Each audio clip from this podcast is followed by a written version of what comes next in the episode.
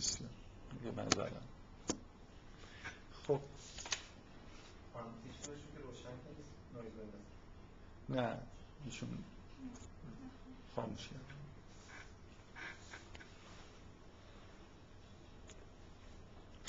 خب امروز ما فرضمون اینه که سوره آل امران هم خونده شده. بنابراین یه جوری حالا یه من یه آیه از سوره آل امران می‌خونم.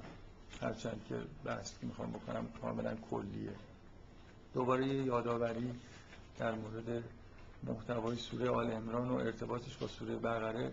همونطوری که تو جلسات مربوط به این سوره گفته شد می‌کنم و بعدا بحث شروع می‌کنیم قرار نیست که جلسات کلا اینطوری باشه که در مورد یه سوره توش صحبت بشه. منطقه چون روز چهارم شروع کردیم و یه سوره می‌شد فرض کرد که خونده شده.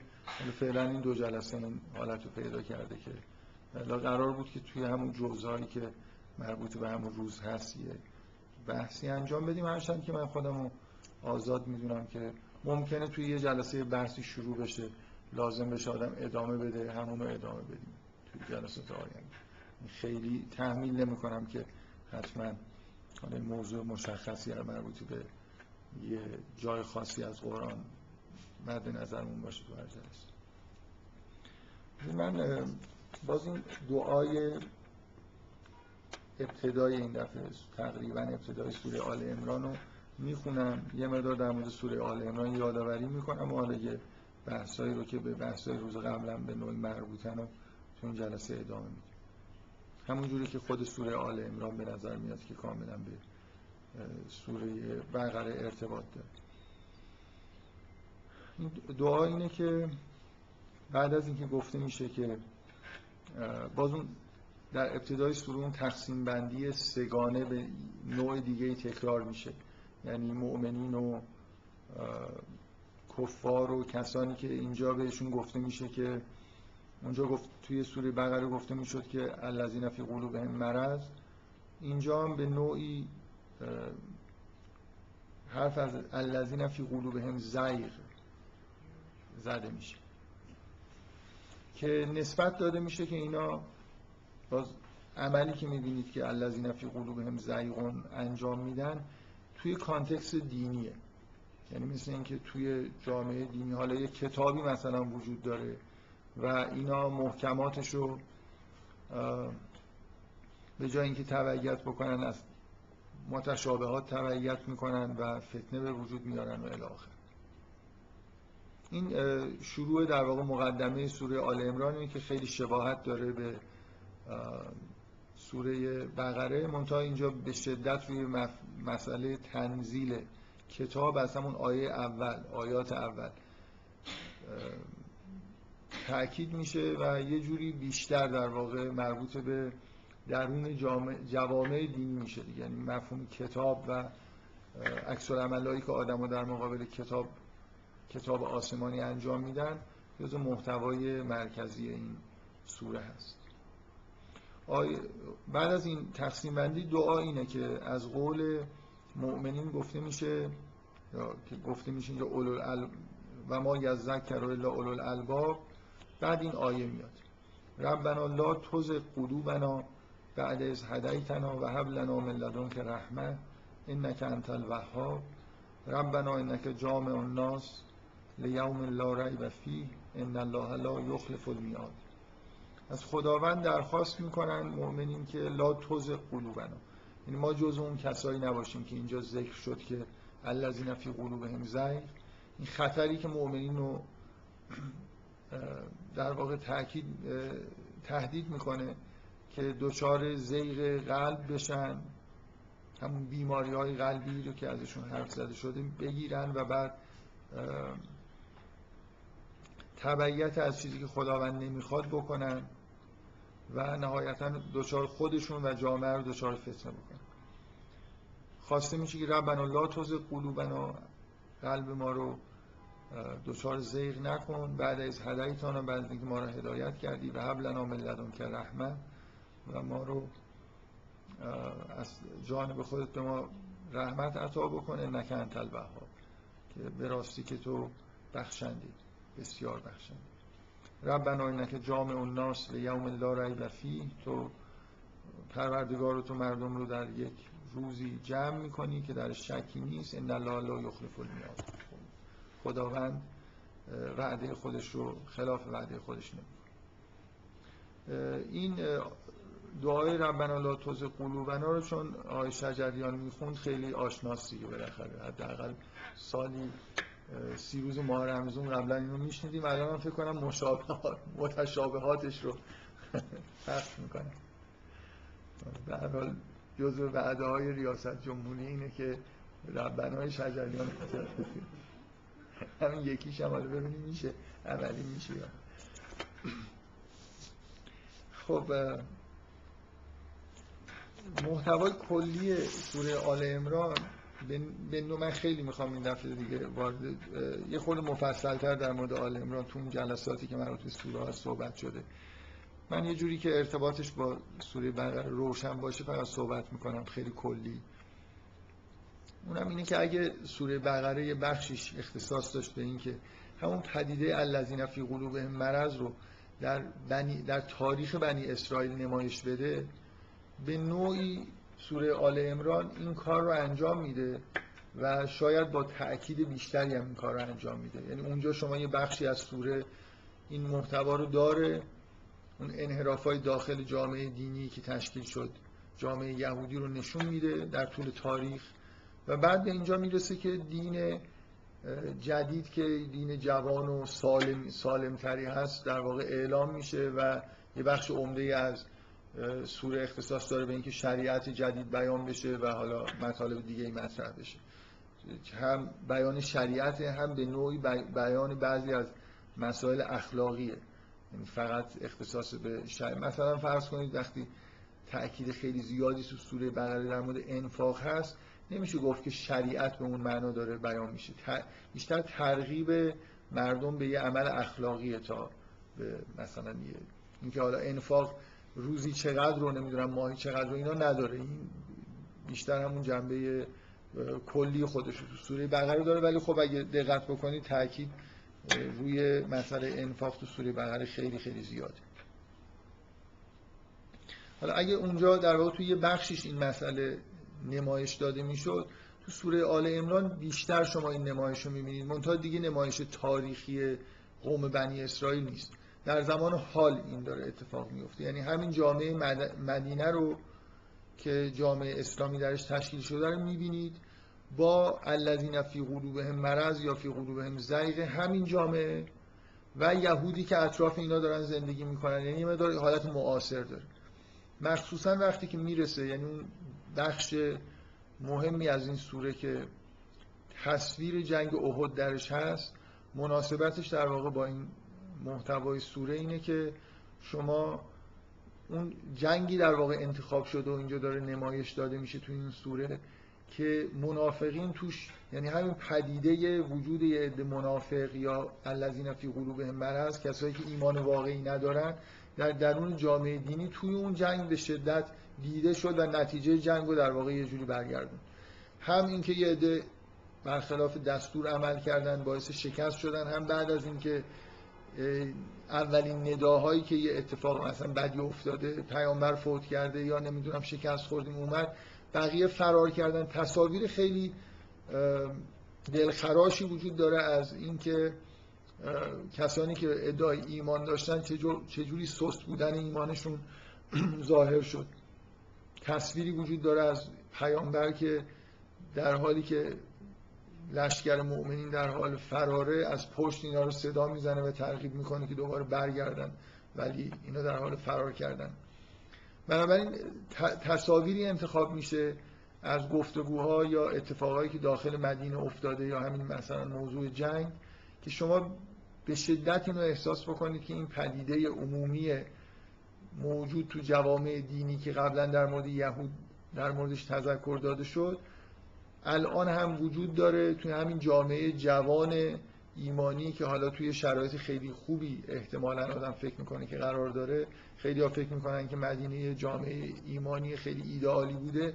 همینجا هم به شدت وجود داره و بنابراین مطمئنم هستیم که در آینده هم وجود خواهد داشت. یعنی نیازی به پذیرش اون روایت پیامبر که یکی از دوستان لطف کرد سه تا ورژنش رو ایمیل زد به گروه. احتیاجی نیست که حتما اون روایت رو بدونیم. از خود قرآن برمیاد. یعنی شما وقتی که توی تاریخ بنی اسرائیل رو می‌بینید ممکنه فکر کنید که تاریخ بنی اسرائیل بعضیا به نوعی انگار دوست دارن بگن که انتقادای مثلا سوره بقره از بنی اسرائیل انتقاد از بنی اسرائیل دیگه. به مؤمنین می‌خواد بگه که بنی اسرائیل خیلی آدمای بدی بودن و ازشون حذر بکنه.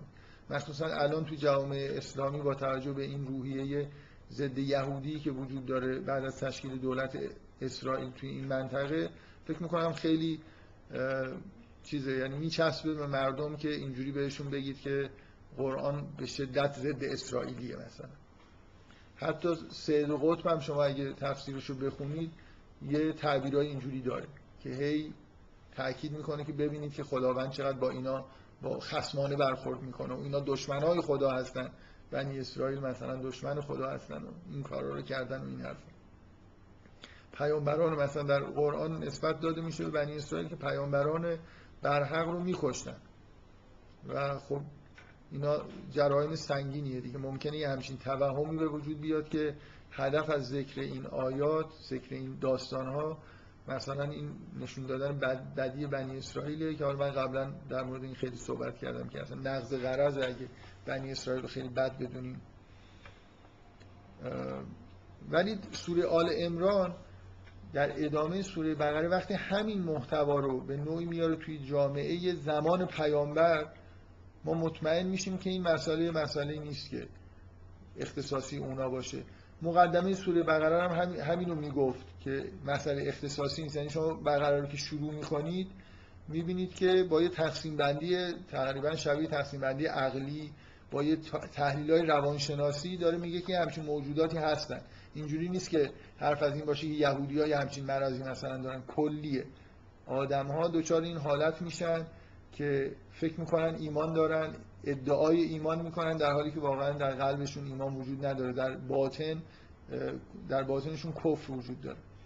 برای سوره آل امران خیلی روشن اینو بیان می‌کنه که در همون لحظه های اولیه که این جامعه ایمانی در مدینه تشکیل شده این مشکلات وجود داره.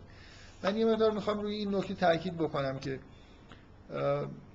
توی داستانهای سایر پیامبران وقتی جامعه دینی به اون معنا تشکیل نمیشه یعنی یه پیامبری میاد توی جامعه دعوت خودش رو انجام میده و اتفاقی که میفته اینه که تعداد بسیار معدودی بهش ایمان میارن و بعدم از اونجا به نوعی کوچ می‌کنن. غالبا اینطوریه که ماجرا با انهدام اون جامعه‌ای که دعوت رو نپذیرفته تموم میشه. اینا قبل از در واقع ظهور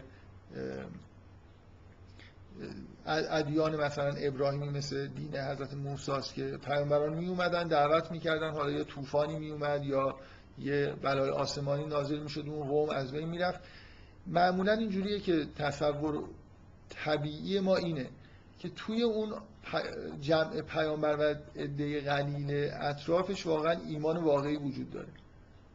یعنی تا جامعه مستقر نشه این اتفاق نمیفته ولی می‌تونید تصور بکنید که مثلا در خانواده حضرت یعقوب بعد از اینکه اینا کوچ می‌کنن یه جایی میرن تو همون جامعه کوچیک هم بالاخره این پدیده وجود داره.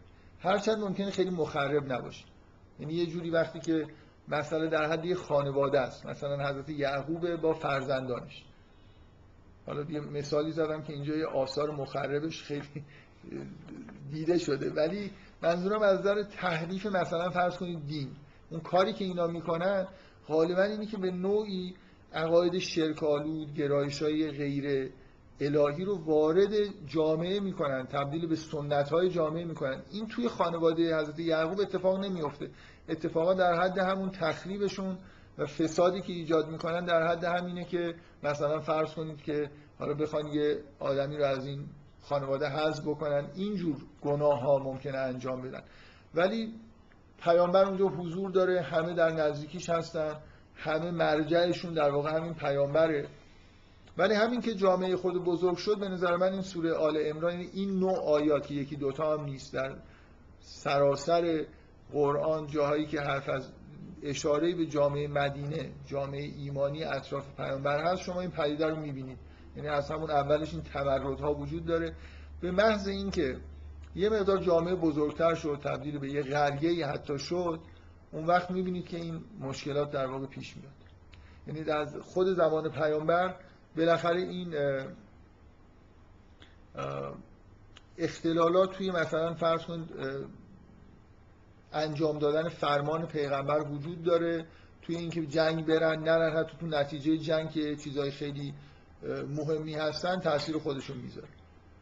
برای اینکه هی در واقع هر چی که جامعه بزرگتر میشه جمعیت اونا انگار بیشتر قدرت بیشتری دارن تاثیرگذاری بیشتری هم خواهند داشت.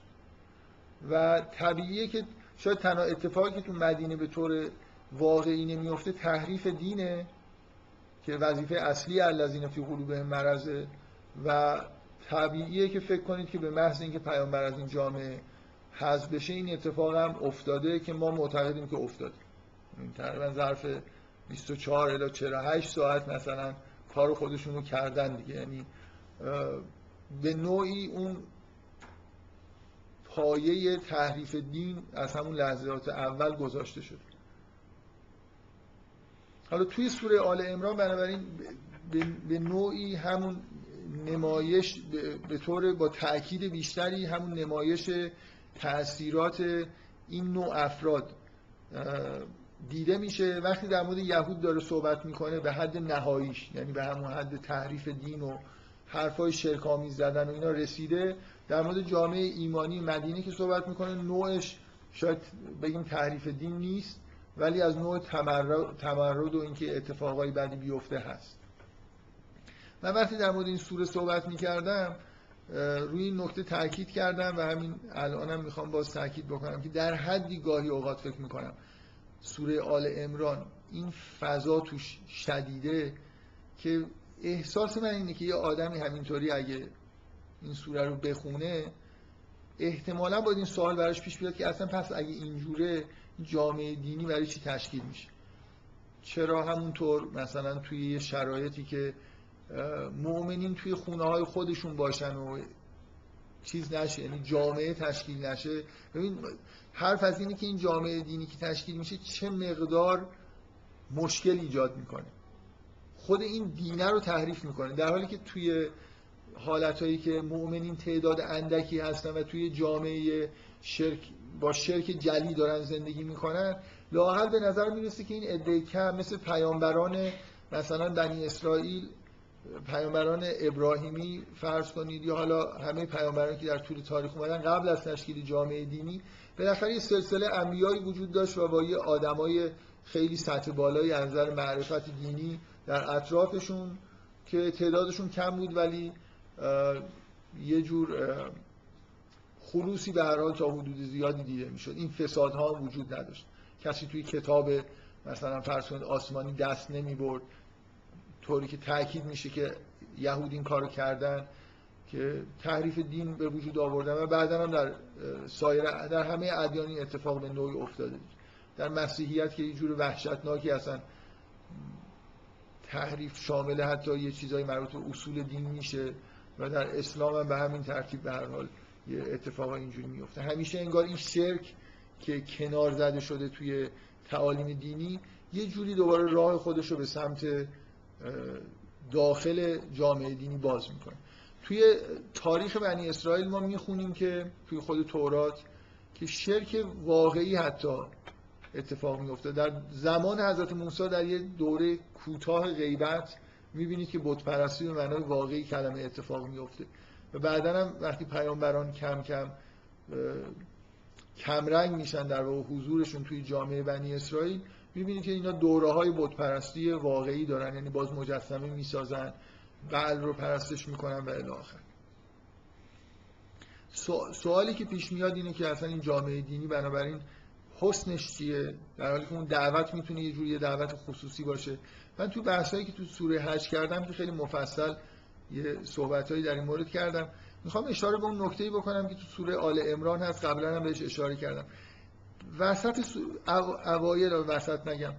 مثلا نمی‌دونم صفحه ششم هفتم سوره آل امران یه داستان یه اشاره دو صفحه‌ای مثلا به داستان حضرت مسیح متولد شدن حضرت مسیح و اون وقایعی میفته که اونجا اطراف حضرت مریم زکریا و یحیی و مسیح میگذره.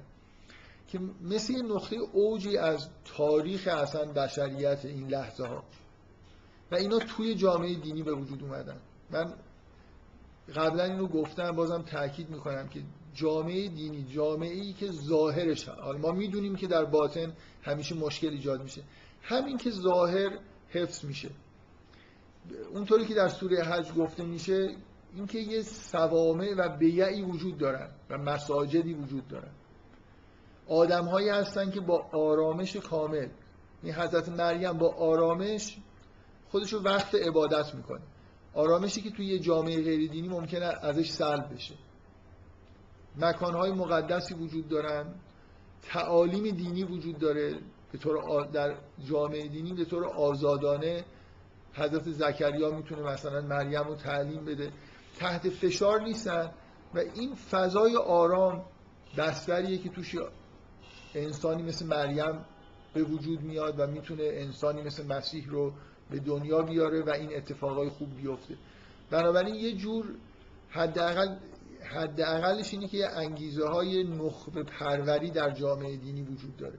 یعنی شما جامعه دینی تشکیل می‌دید می‌دونید که جامعه دینی خطرهایی داره همیشه به سمت شرک برمیگرده تحریف در دین ایجاد می‌کنه و الی آخر.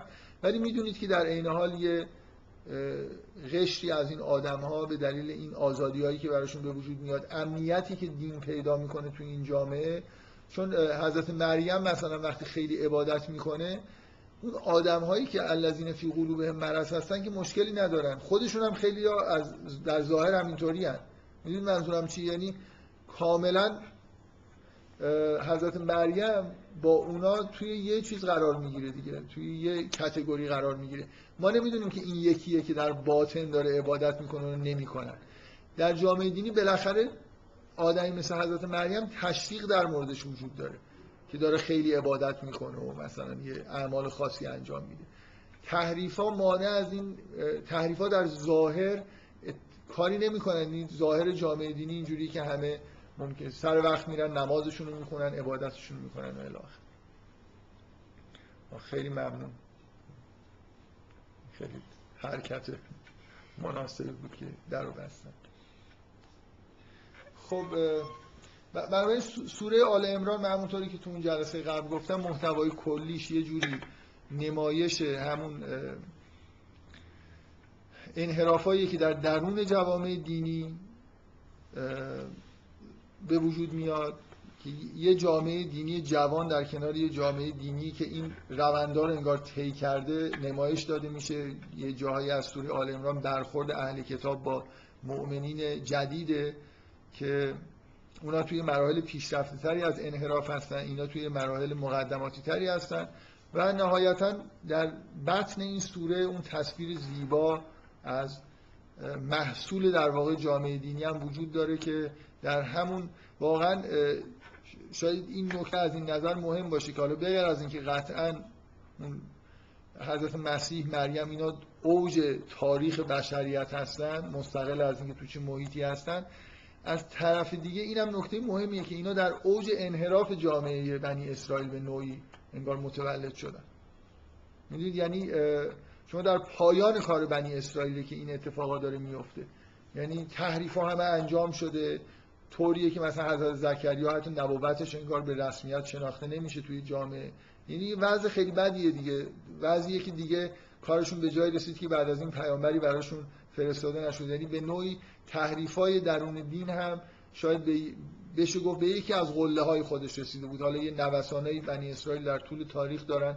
شاید گاهی اوقات توی بعضی از مناطقشون انحرافاشون خیلی شدیدتر شده باشه. ولی از نظر اینکه جامعه همچنان جامعه ظاهرا توحیدی هست ولی انحراف های داخلی داره مثلا روحانیون در واقع روحانیون یهودی چیزی که دیگه دارن تبلیغ می‌کنن اون چیزی نیست که باید باشه. دور شدن در واقع از اهداف اولیه دین توی همچین شرایطی که یه دفعه این اتفاقای خیلی مثبت میفته.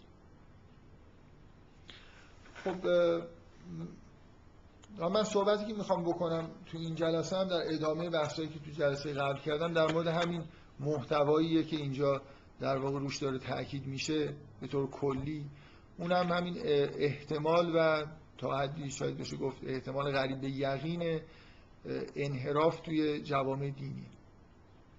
این نکته که در چیزی که می‌خوام بگم حالا اولا یه خورده بحثای عملی می‌خوام بکنم که توی یه جامعه دینی به هر حال زندگی کردن چه شکلی داره و چجوری باید آدم برخورد بکنه با فرض اینکه می‌دونیم که همچین خطری در همه ما توی جامعه دینی به دنیا اومدیم.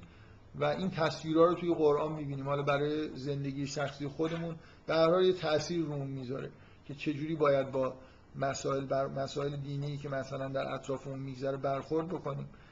و من مخصوصا میل دارم که یه مقدار در مورد اینکه این شرکی که هی در واقع فشار میاره و توحید رو به نوعی انگار می‌خواد به حاشیه برونه. یعنی به محض اینکه توحید مستقر, مستقر بشه بعضی مدت کوتاهی انگیزه هایی وجود داره که باعث میشه که شرک دوباره رواج پیدا بکنه و دور بشیم از اون توحید خالصی که مد نظر انبیا هست. می‌خوام در مورد اینکه این انگیزه ها چی هستم یه مقدار صحبت بکنم. انگیزه چیه؟ چجوری خودش رو در واقع تثبیت می‌کنه؟ و تا حدی هم حالا در مورد جامعه فعلی خودمون سعی بکنیم که انتباق بدیم. یعنی فقط همینجوری تبدیل به سری بحث‌های تئوری نشه یعنی این کاریه که من تو این جلسه مد نظرم بوده که در موردش صحبت بکنم که به نوعی فکر می‌کنم در واقع حرف زدن درباره همین بخشی از قرآنه که تا اینجا خوندیم. بذارید اول من روی یه نکته تاکید بکنم که یکی از تاثیرهایی که قرآن روی آدم می‌ذاره اینه که جدای از اینکه یه مجموعی مثلا فرض کنید گزاره ها ممکنه توش باشه عقایدی بیان بشن. یا اخباری در مورد نمی‌دونم قیامت گفته بشه آدم تحت تاثیر قرار بگیره. یه نکته خیلی مهمش الگوسازیه. مثلا الگوهای مثبت که در انبیا دیده میشه و الگوهای منفی کسانی که در مقابل انبیا هستن. و ما الان می‌خوام تاکید بکنم الگوهایی که از جوامعی که در واقع توی قرآن نمایش داده میشن تو ذهن آدم نقش میبند. اینا به شدت به آدم کمک می‌کنن به طور عملی. جدای از اون تعلیماتی که با مثلا فرض کنید تعلیمات اخلاقی که ممکنه به به ما داده بشه که توی قرآن هم هست در تعالیم دینی و غیر دینی ما چیزهای زیادی شنیدیم.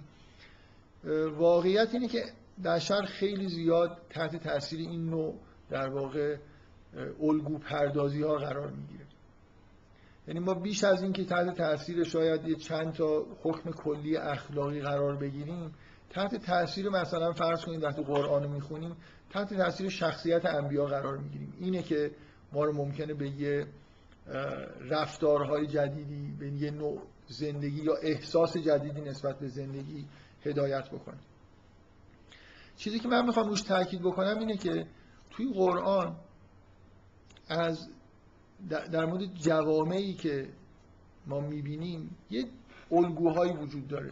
الگو که میگم منظورم الگوی مثبت نیست یعنی یه مدل هایی وجود داره. مثلا یه مدل بسیار تکرار شده جامعه های مشرکی هستن که در اون سنت های شرکامیز خودشون غرقن و می‌بینیم که یه پیامبری میاد اینا رو دعوت می‌کنه و عکس عملایی که این جامعه در دفاع از خودش در مقابل پیامبران نشون میده و الی آخر. بارها و بارها ما یه همچین مدلی رو در واقع توی قرآن دیدیم. حالا مثلا اگه بخوایم یه اسمی براش بذاریم نمی‌دونم مثلا بگیم الگوی ابراهیمی یعنی مثلا یکی از این پیامبران که به طور خاص می‌بینید که با شرک در میفته حضرت ابراهیم. نوع برخوردش و اینکه اونا چیکار می‌کنن. این برای یه مدلیه که تو ذهن آدم میمونه. و جوامع دیگه ای هم که توی قرآن توصیف میشن همین جوامع دینی هن. که باز می‌بینید که اینا وضعیتشون و کاملا منفیه. من نکته ای که می‌خوام روش تاکید بکنم اینه که اصولا وقتی قرآن رو می‌خونید فضای مثبتی نسبت به جوامع به طور کلی توی ذهنتون نقش نمیبنده. و شما جای جایی این شکلی نیست که حس کنید که مثلا مثلا یکی از بهترین جوامعی که در قرآن گاهگداری نکات مثبتی هم در موردش گفته میشه جامعه مدینه است. باز هم سوره آل عمرانی که می‌خونید چیزای منفی انگار نهایتا غلبه دارن یعنی اون ستایشی هم که از بعضی از افراد تو جامعه مدینه میشه رو به همه جامعه نمیشه به راحتی گسترش داد. یعنی می‌بینیم که بالاخره اون فضای سست ایمانی توی جامعه انگار یه جوری غلبه داره که خودش رو توی لحظه نشون میده. حالا ولو اینکه ما شاید بتونیم بگیم واقعا این جامعه مدینه در صدر اسلام یه جوری قله مثلا یکی از بهترین جوامع تاریخ بشر بوده. یعنی تعداد آدمای واقعا مؤمن توش زیاد بودن. نمی‌دونم میشه این حرف زد یا نه. به هر حال رشادت هایی توی جنگا نشون می‌دادن و یه فضای ایمانی در یه حدی بالاخره اونجا وجود داشت. که آدم هر وقتی به یاد اتفاقای چند دهه بعد از پیامبر میفته یه مقدار آدم شک می‌کنه توی اینکه توی خود اون جامعه هم در چه حد ایمان واقعی وجود داشته. به هر یه ستایش از برخی از افراد این جامعه که اطراف نزدیکان پیامبر هستن توی قرآن اومد.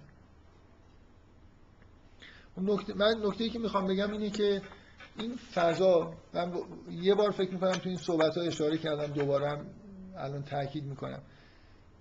این نکته واقعا نکته که رو خود من خیلی تاثیر گذاشته. یعنی من اصلا اون خیلی وقت قبل که سال اولین سالهایی که شروع کردم به قرآن خوندن فکر می‌کنم این توی فضای ذهنی من خیلی تاثیر گذاشت که انگار دیفالت ما اون چیز اولیه ما حس اولیه ما قرآن اینجوری القا می‌کنه با این باید این باشه که انگار توی جامعه بد داریم زندگی می‌کنیم. جامعه ای که نمیشه خیلی اعتماد کرد به اون چیزهایی که درش مثلا به عنوان حالا تعالیم دینی حالا اونایی که مش... جامعه مشرکن رسما مشرکن که خب شرک دارن در واقع تعلیم میدن. جامعه دینی هم که بعدا تشکیل میشه انتظار این که فضای خیلی مثبتی داشته باشه رو نباید داشته باشه. این حس یه مقدار با بدبینی نگاه کردن به, سن... به سنت های جامعه که توش متولد شدیم به نظر من نکته خیلی مهمی برای من اینجوری بوده که از قرآن یه همچین فضای ذهنی به من منتقل شده که به همه تعالیمی که در واقع به عنوان دین در واقع داده میشه یه مقدار با تردید نگاه کنم. احساس کنم که همه چیز انگار یه جوری احتیاج به بررسی داره. راحت نمیشه اعتماد کرد به اینکه من یه جایی مثلا به دنیا آمدم که همه چیز خوبه. و فکر می‌کنم بالاخره این نکته خیلی مهمیه. بزرگترین عامل انحراف اونطوری که در خود قرآن هم اشاره میشه بزرگترین عامل انحراف انسان ها در طول تاریخ که حجم اکثریت آدمایی که گمراه شدن عامل گمراهیشون همینه تقلید کردن. این احساس که ببینید من می‌خوام بگم با, با این احساس باید مبارزه کرد که یه نفر الان هزاران نفر میلیون ها نفر بلکه شاید میلیاردها نفر بشه گفت در دنیا وجود دارن که احساس رضایت شدیدی دارن از جایی که توش متولد شدن. فکر کنید یه طلبه یهودی که در اسرائیل متولد شده چقدر احساس خوبی داره که از این بهتر جایی تو دنیا نبود که من درش متولد بشم. عده خیلی زیادی در همین ایران ما یه همچین احساسی دارن در عربستان همین احساسی دارن. جاهای دیگه هم برید. آدمایی که تبعیت می‌کنن از همون سنتایی که در جامعه جامعه‌ای که در واقع توش متولد شدن. تبعیت می‌کنن و احساس خوبی همش رو در واقع کپی می‌کنن. کم کم به این احساس می‌رسن که انگار در بهترین جای دنیا متولد شدن. من می‌خوام بگم این قرآن که آدم می‌خونه یه جوری این فضا توش وجود نداره که آدما یه جایی به دنیا بیان بهترین جای دنیا باشه هیچ تلاشی نکنن. من حسم اینو میگم وقتی میگم الگوی ابراهیمی انگار همه ما اون فعالیت های شبیه حضرت ابراهیم رو باید انجام بدیم. یعنی همیشه همیشه همه آدما یه جایی متولد شدن که شایبه های از شرک در سنت های موجود توی اون جامعه وجود داره. باید اینا رو کشف بکنن. باید سعی بکنن ازشون دوری بکنن. این بیشتر به فضایی که توی قرآن ترسیم میشه نزدیکه. تا اینکه یه نفر فکر بکنه که آره در بهترین جای دنیا متولد شده و چقدر شانس آورده و مثلا شما مطمئن باشید در جوامع مسیحی همینجور آدما هستن. هر جایی که یه آدم خیلی تبعیت بکنه از همون فضای موجود جایی که به دنیا اومده کم کم احساس رضایت بهش دست میده. این در مورد آمریکایی‌ها صادقه.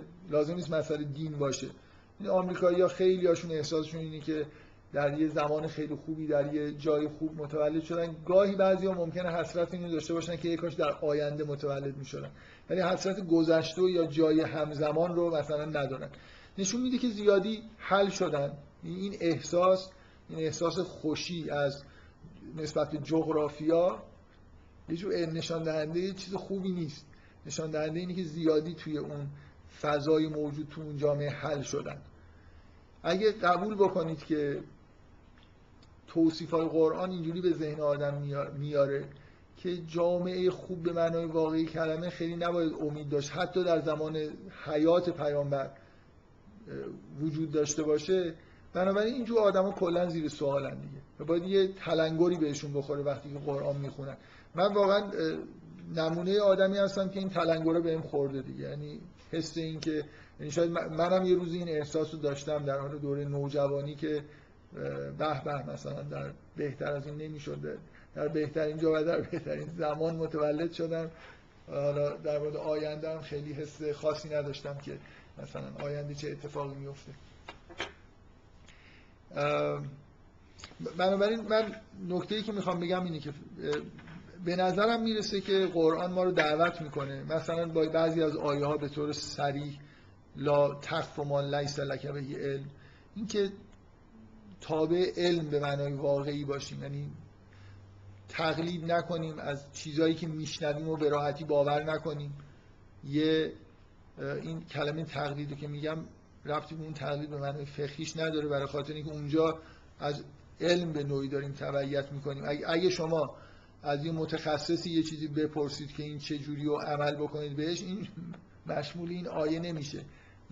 به نوعی تبعیت کردن از علم هست. تقلید به معنای تقلید کورکورانه مخصوصا در عقاید. من بیشتر حرفم در مورد عقاید دینیه در مورد تعلیمات دینی یا حالا فضای غیر دینی هم فرق نمی‌کنه. سنت های مستقر شده توی جامعه. اینکه یه آدمی که توی جامعه خودش خیلی احساس راحتی می‌کنه این به نوعی باید این سوال براش پیش بیاد که چقدر واقعا تحت تاثیر در واقع اون جامعه شکل گرفته و هما چون هماهنگ شده بیش از اندازه اینقدر راحته. کلا به نظر نمیاد که آدمای مؤمن هیچ وقت بتونن با جامعه که توش زندگی می‌کنن خیلی در آسایش و صلح و صفا و راحتی زندگی بکنن. بنابراین قرآن من احساسم اینه به شدت منادی یه جور نگاه انتقادی به همه تعالیمی که در واقع به ما داده میشه. اختارهای شدیدی از طریق بررسی تاریخ بنی اسرائیل به ما میشه در قرآن که دین تحریف میشه. به ادیان الهی توشون شاعبه های شرک ایجاد میشه. مثل مثلا اتفاقی که برای مسیحیت به طور خیلی خاص افتاده که یکی از عقاید اصلی تثبیت شدهشون رو قرآن سراحتا عقیده شرک آلود می‌دونه. بنابراین یه نکته یه نکته عملی وقتی که با یه همچین سوره هایی با یه همچین آیه هایی مواجه میشیم اینه که این فضای ذهنیمون یه خورده بشکنه که خیلی راحت خو نگیریم در واقع به اون چیزی که در اطراف خودمون می‌بینیم. تعالیم دینی که میشنویم و یه مقدار در واقع دید انتقادی داشته باشیم و دنبال رگه های شرک بگردیم. یعنی تصور این که یه تعلیمات دینی چند صد سال چند هزار سال ازش گذشته کاملا سالم و دست نخورده موندن این تصور خیلی تصور معقولی نیست. من یه مقدار می‌خوام صحبت بکنم در مورد اینکه همین این شرک چجوری راه خودش رو باز می‌کنه و بعدا هم یه مقدار در مورد حالا مسائل خاصی که در مورد حالا جامعه دینی خودمون باش مواجه هستیم هم صحبت می‌کنم. کلا توحید به اون معنایی که انبیا بهش دعوت می‌کنن عقیده سقیلیه یعنی اگه در یک, یک کلام من بخوام بگم که شرک چرا هی در واقع راه پیدا می‌کنه و نفوذ می‌کنه توی جوامع توحیدی اینی که اعتقاد به توحید و عمل کردن مطابق با این اعتقاد کار سختی. اینکه شما اعتقاد به خدا داشته باشید اعتقاد به خدا وقتی توحید میگم منظورم همینه که اعتقاد به اینکه من خلق شدم یعنی این دعوت انبیا به اینه که من معتقد بشم که من توسط یک موجودی به اسم خدا خلق شدم و همه انسان ها و همه موجودات دیگه هم همون خداوند اینا رو خلق کرده و پروردگارشون هست. و بعد تمام مدت هم در واقع به همه جزئیات زندگی من علم داره و بر اساس یه بر اساس حق و حقیقت هم اینجور بازخواستم میشم. یعنی من الان همیشه در محضر خداوند هست باید خودمو طبق تعالیم انبیا. همیشه خودمو در محضر پروردگاری که عالم مطلقه و همه زوایای وجودی که خود منم نمی‌بینم و می‌بینه بدونم و مطابق با حق عمل بکنم واقعا مثل راه رفتن روی یه تناب خیلی باریک به مدت خیلی طولانی در سراسر عمر. یعنی این حس که نباید لغزش داشته باشم و جدای از اینکه یه جور انگار اون حس آزادی که آدما دوست دارن که هر کاری دلشون می‌خواد بکنن یه جور راحت تر دیگه. این این نوع زندگی خیلی انرژی باید صرف بشه تا به خوبی در واقع انجام بشه. اینکه همیشه من متوجه این باشم که خطا نکنم مطابق حق عمل بکنم و کلام خودم رو مثلا کنترل بکنم. همه اعضا جواره خودم کنترل بکنم اینو مقایسه بکنید با زندگی غافلانه ای که یه آدم هر جوری هر کاری دلش می‌خواد میل داره انجام میده. اون آیه ای که میگه که بل یرید الانسان لیفجر امامه. انسان یه جوری یه تمایلی داره به اینکه باز باشه جلوش هر کاری دلش می‌خواد بکنه. لذت بیش خیلی وقتا تبعیت از حق در واقع کنار گذاشتن یه سری لذت هاست لذت هایی که حالا ممکنه لذت های سطح پایینی باشن ولی خیلی سهل الوصولن خب در حالی که انسان یه گرایشی داره به اینکه ماکسیموم لذت رو مثلا برای خودش تولید بکنه. بنابراین از این نظر که توحید عقیده که ما رو به یه حالت تقوا در واقع دعوت می‌کنه.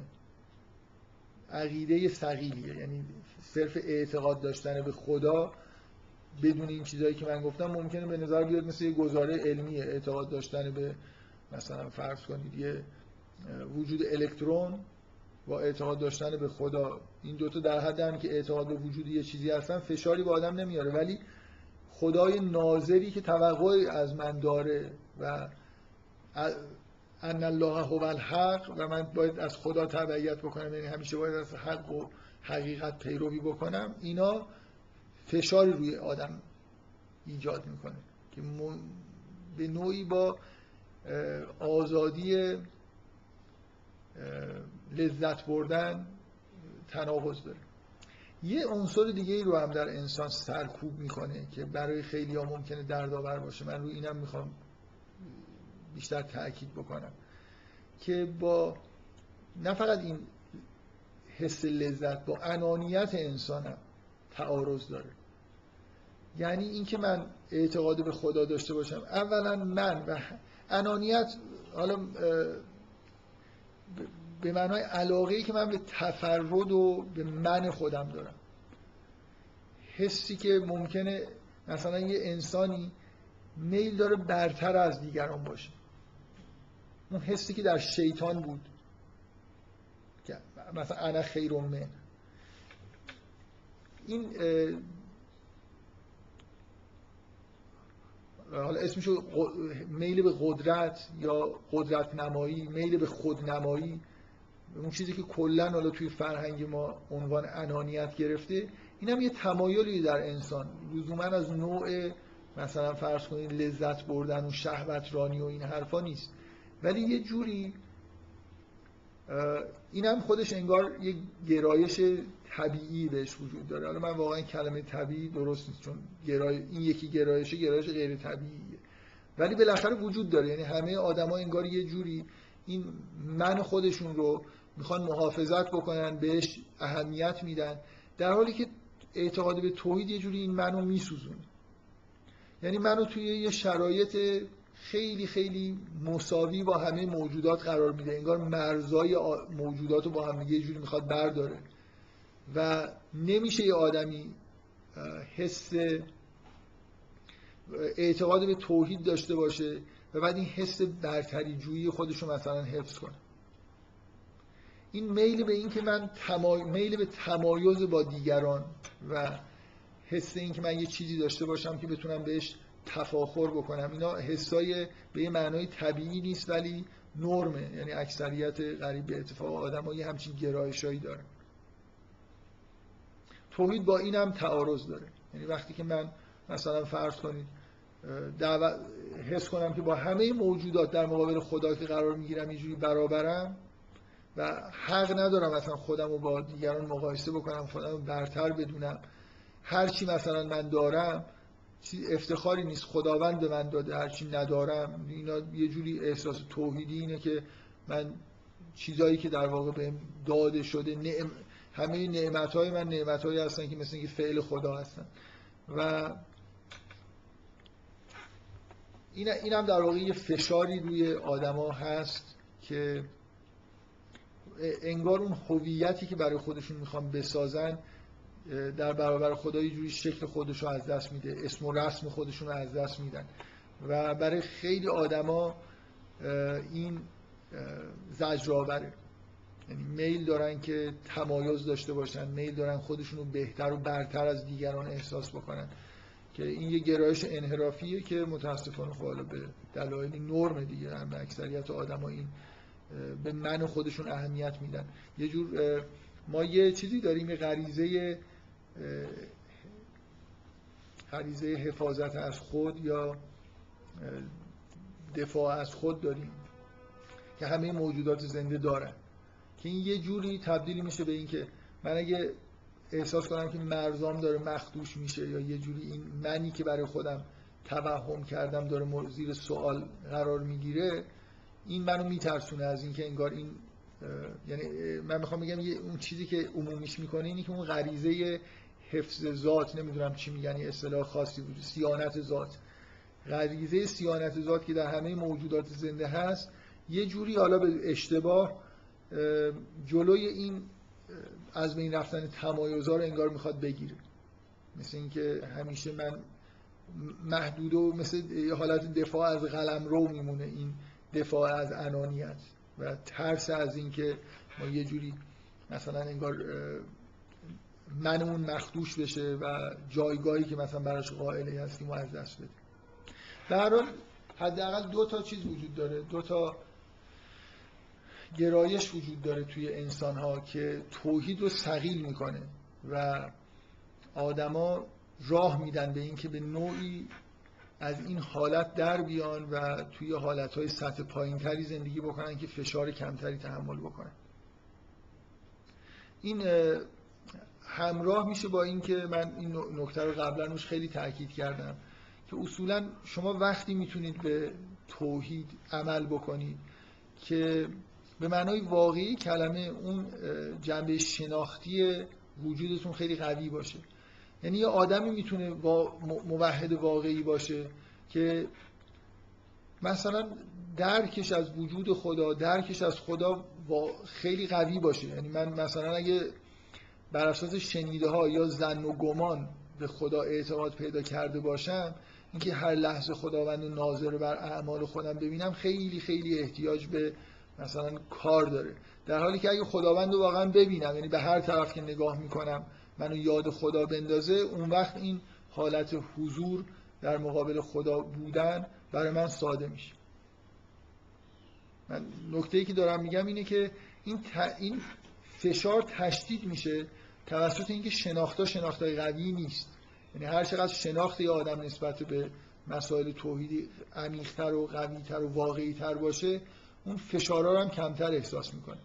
و این همزمان اگه کسی تمایلش به شر از بین رفته باشه حضورش در مقابل خداوند فشاری اصلا محدودیتی براش ایجاد نمی‌کنه. یعنی من وقتی حس محدودیت می‌کنم در مقابل خداوند در از حضور خداوند هی احتیاج به کنترل دارم که تمایل به تمایلم به خیر ضعیف باشه و تمایلم به شر قوی باشه. وگرنه انسانی که تمایل به شر نداره کم کم در واقع این حالت هم براش حالت های طبیعی و ساده ای میشه اتفاقا همین نکته اینه که شما اگه در یه اعتقاد توحیدی سعی کنید زندگی کنید مراقب خودتون باشید خلاف در واقع به اون انگیزه های غیر حق خودتون راه ندید یه مدت که این تمرین انجام بشه خود به خود اون تمایلات به شر کم میشه تمایل به حق قوی تر میشه و این مثل یه تمرینی میمونه که شما رو به یه جایی میرسونه که هرچی بیشتر توی همین شرایط توحیدی که زندگی می‌کنید آسایش و آرامش احساس بکنید. در حال اکثریت مردم اینجوری نیستن قوه شناخت ضعیفی دارن تمایلات لذت بردن قوی دارن و بنابراین توحید به معنای واقعی کلمه براشون سخته. بنابراین هی این توحید در واقع توی جوامع عقب میشینه برای خاطر اینکه اکثریت مردم به چیزی غیر از این در واقع تمایل دارن. من کلا نمی‌خوام به خیلی یکی دو بار فکر می‌کنم در مورد شرک صحبت کردم. حالا فقط شاید یه خورده حالت یادآوری و تاکید روی دو تا نکته داشت که انانیت و مثلا لذت بردن دو تا گرایش در انسان هستن که مانع در واقع توحید هستن. بنابراین در آهاد مردم که توی جامعه زندگی می‌کنن این تمایل به شرک وجود داره. من یه مثال خیلی خوب در مورد اینکه توحید حالا فقیله از در شناختی اینه که آدما ببینید همون گرایش به بت پرستی در زمان بنی اسرائیل رو نگاه کنید. آدمایی که قوای شناختیشون ضعیفه اصلا ایمان داشتن و ارتباط داشتن با این موجودی که دیده نمیشه هیچ چیز ملموس و محسوسی ازش نیست و ناشناخته است. خیلی نمی‌دونیم چیه. همینجوری بهش به ما شما فکر کنید خودتون مستقیما شناخت پیدا نکردید نسبت به خدا. شنیده هایی دارید مثل اکثریت آدمایی که شنیدید که خداوند مهربانه شنیدید که خداوند اینجوری نیست که اینا رو واقعا ببینید. خدا رو حس کنید و بدونید که این صفات رو داره. خب ایمان به یه خدای نادیده ای که هیچ جنبه محسوسی نداره و فقط یه صفاتی رو به طور کلی به من گفتن که من اینا رو خیلی حس نمی کنم خب خیلی ممکنه آسیب پذیر باشه چون این گرایش به این که حالا یه مجسمه ای باشه من این رو نگاه کنم برم در کنارش یه جغرافیایی داشته باشه یه چیز ملموسی باشه ببینمش. این برای آدمایی که در یه مراحل شناختی خیلی پایین تری هستن اکثریت آدمایی که توی جامعه زندگی می‌کنن همینجورن این براشون دلچسب تر یعنی شما گرایشی که می‌بینید به مثلا فرض کنید گوساله پرستی در زمان حضرت موسی یا گرایش به این که دوست دارن که خدا رو آشکارا ببینن. بالاخره این از شناختی براشون یه دشواری بوده و همیشه هم هست که برای یه انسان که به چیزهای غیر محسوس ایمان بیاره. این همه ماجرا اینه که آدما از دوران کودکی توی لول پایینی از شناخت و لذت به دنیا میان. از چیزهای خیلی ساده مثل غذا خوردن لذت می‌برن و چیزهای خیلی ساده هم درک می‌کنن. انسان باید یه مسیر رشدی رو طی بکنه کنده بشه کم کم جلو بیاد تا اینکه بتونه شناختهای عمیقتری پیدا بکنه با چیزهای نامحسوس هم راحت باشه. در واقع بتونه همونجوری که در ابتدای سوره بقره هست توانایی اینو داشته باشه که بتونه اعتقاد به غیب داشته باشه. فقط شهادت یعنی اون چیزی که دیده میشه و حس میشه با همین حسای مثلا پنجگانه براش ملاک نباشه. خب اکثریت مردم این پیشرفت‌ها رو نمی‌کنن. شما این گرایش به محسوس کردن خداوند رو در همه ادیان می‌بینید. یعنی درسته دیگه گوساله ممکنه نسازن. ولی واقعا اتفاقی که توی مسیحیت مثلا افتاده اینکه بالاخره یه انسان ببینید حرف زدن با مسیح به عنوان خدا یه سهولتی داره. من دارم بالاخره دارم با علاوه بر اینکه حالا مجسمه‌شو می‌تونم بسازم می‌تونم تصورش کنم تخیلش کنم. می‌تونم بهش یه چیزهای انسانی نسبت بدم.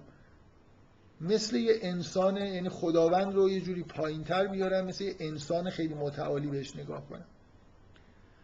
این بالاخره یه همچین گرایشایی گرایشایی به اینکه سطح شناختی توحید رو پایین بیاریم و تاثیرات عملیش رو هم یه جوری کم بکنیم این گرایش طبیعی که باید انتظار داشته باشیم که در آهاد مردم یه جامعه وجود داشته باشه. و چون بالاخره اکثریت غریب به اتفاق رو تشکیل میدن کم کم جامعه دینی میره به سمت یه جور در واقع شرک های پنهان.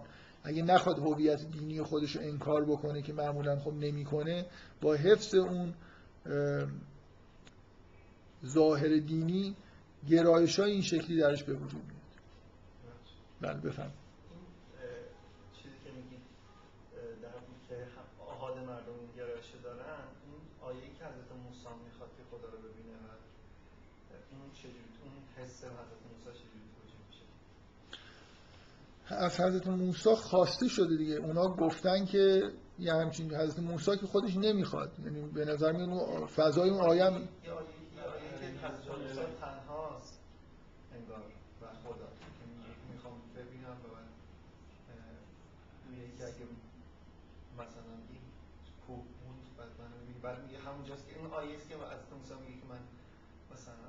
لن ترمی قال لن ترانی ولکن انظر الی الجبل فینست